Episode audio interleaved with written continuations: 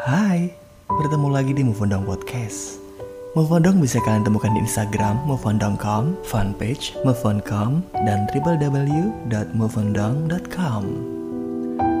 Apa kabar hari ini? Semoga kalian tetap berpikir positif dan mengembangkan diri ke arah yang pastinya positif pula. This is Move On Podcast. Listeners, pernah gak sih kalian bertanya-tanya, kenapa ada orang yang memiliki kemampuan dan pengetahuan yang sama dengan kalian, tapi justru orang tersebut lebih unggul dari kalian. Sama-sama bisa melukis, tapi dia bisa menjadi pelukis internasional. Sementara kamu, lukisanmu hanya terpajang di kamar tidur atau bahkan di halaman buku yang tidak terpakai. Sama-sama memiliki kemampuan akunting yang kuat, tapi dia memiliki karir sebagai akunting profesional lintas perusahaan multilateral. Sementara kamu, kamu hanya menjadi kasir di toko milik ibumu sendiri. Pertanyaannya, kenapa bisa demikian? Apakah ini bagian dari nasib manusia yang berbeda-beda? Ya, ini adalah diorama nasib yang sedang kamu lihat. Tapi jangan lupa, nasib bisa dibentuk dan nasib bisa dirubah. Seperti yang saya katakan tadi, kenapa dua orang yang memiliki kemampuan yang sama bisa memiliki nasib berbeda-beda? Akar dari jawabannya hanya satu, kamu belum menemukan dirimu yang sebenarnya. Kamu mungkin mengetahui siapa nama kamu dan dari siapa kamu dilahirkan. Kamu mungkin hafal ukuran sepatu hingga baju dari kecil hingga dewasa. Kamu mungkin ingat setiap detail luka atau tanda lahir di tubuh kamu. Tapi bukan berarti kamu telah mengenal dirimu seutuhnya. Sekedar mengetahui tidak cukup. Kamu harus menyelami dan menggali setiap potensi hingga kekuranganmu secara menyeluruh. Dan kemudian, kamu harus memaksimalkan apa pun yang kamu miliki. Listeners, saya akan ambil sebuah analogi. Katakan di hadapan kalian ada sebuah smart car, sebuah smart car keluaran terbaru, dan harganya sangat mahal. Wajar, karena smart car tersebut memiliki fitur-fitur yang lebih canggih daripada mobil biasa. Apabila smart car tersebut saya berikan kepada seseorang yang paham otomotif atau minimal dia bisa mengendarai mobil, orang tersebut pasti akan terus mengeksplor smart car dia akan mempelajari setiap fitur, dia akan mempelajari panel-panel yang ada dalam dashboard mobil tersebut.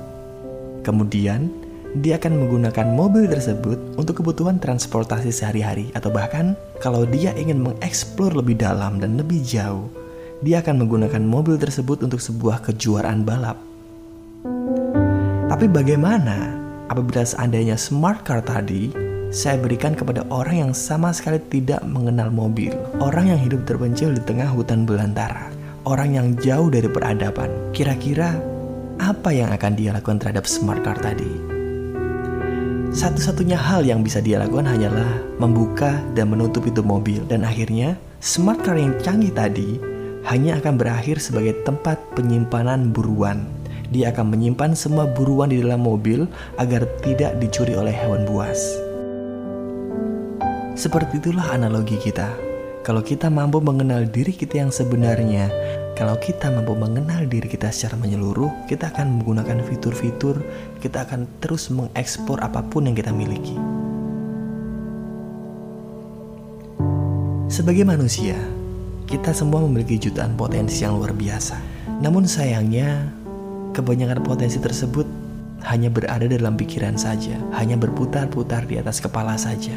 Gak heran, potensi tersebut terhalang oleh kebiasaan menunda-nunda dan malas melakukan sesuatu yang sedikit ribet. Kita mengetahui bahwa kita jago banget melukis, tapi kita enggan untuk mengikuti festival melukis tahunan. Kita enggan untuk menunjukkan hasil karya kita ke publik. Kita mengetahui bahwa kita memiliki kemampuan akunting yang sangat kuat, tapi kita malas untuk membuat CV dan mengirimkan ke perusahaan-perusahaan besar. Kita malas berkompetisi dengan pelamar-pelamar yang lain. Itu yang terjadi. Listeners, potensi yang dimiliki setiap manusia itu berbeda-beda, meski untuk beberapa aspek ada juga memiliki kesamaan. Semua potensi tersebut tidak bisa muncul dengan sempurna, tapi ada juga yang muncul secara alamiah. Manusia adalah makhluk darat, dan tidak ada manusia yang terlahir bisa berenang. Akan tetapi, manusia mendobrak stigma makhluk darat tidak bisa berenang dengan belajar berenang. Apabila sampai saat ini di antara kalian ada yang tidak bisa berenang, sepertinya ada yang salah dengan metode pembelajaran kalian. Ingat kembali, kapan terakhir kali kalian berlatih berenang dan berapa lama kalian berlatih berenang.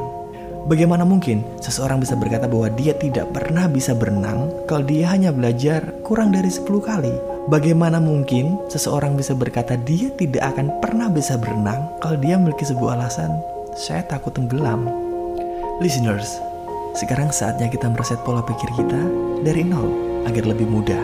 Sekarang, saatnya kita untuk menentukan tujuan hidup kita yang sebenarnya.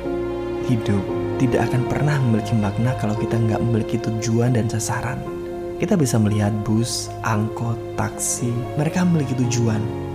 Apalagi hidup manusia, jelas harus memiliki sebuah tujuan. Karena dengan memiliki sebuah tujuan, hidup kita akan lebih terarah dan lebih jelas. Semua yang kamu lakukan setiap hari merupakan tahapan yang harus ditempuh demi sebuah tujuan dan cita-cita merupakan bagian dari tujuan itu sendiri. Itu sebabnya pada waktu kita kecil dulu di playgroup atau di TK ada pelajaran mengenal cita-cita. Kita akan ditanya oleh guru kita, kita akan ditanya oleh pembimbing kita, apa cita-cita kita. Dan kalau kita sudah menuliskan tujuan kita dan bagian dari cita-cita tersebut harus ada, kita harus berkomitmen terhadap sebuah niat dan tujuan. Kalau niat sudah kuat, maka yang harus kita miliki selanjutnya adalah komitmen. Sebuah komitmen yang besar dan sebuah komitmen yang stabil. Betapapun sulit jalan yang harus kita tempuh, sesusah apa pun halangan yang ada di depan kita, kita harus bisa menjaga komitmen agar potensi kita akan terus berkembang. Dengan komitmen yang kuat, kita akan terus dijaga untuk selalu berada di jalur yang tepat. Kita nggak akan mudah diganggu oleh hal-hal yang membawa kita melenceng dari jalur tujuan hidup. Kita akan menjadi pribadi yang tidak mudah digoda oleh hal-hal lain yang justru membuat kita jauh atau gagal mencapai tujuan. Karena itu, ketika niat sudah kuat, perkokoh niat tersebut dengan sebuah komitmen yang besar dan stabil.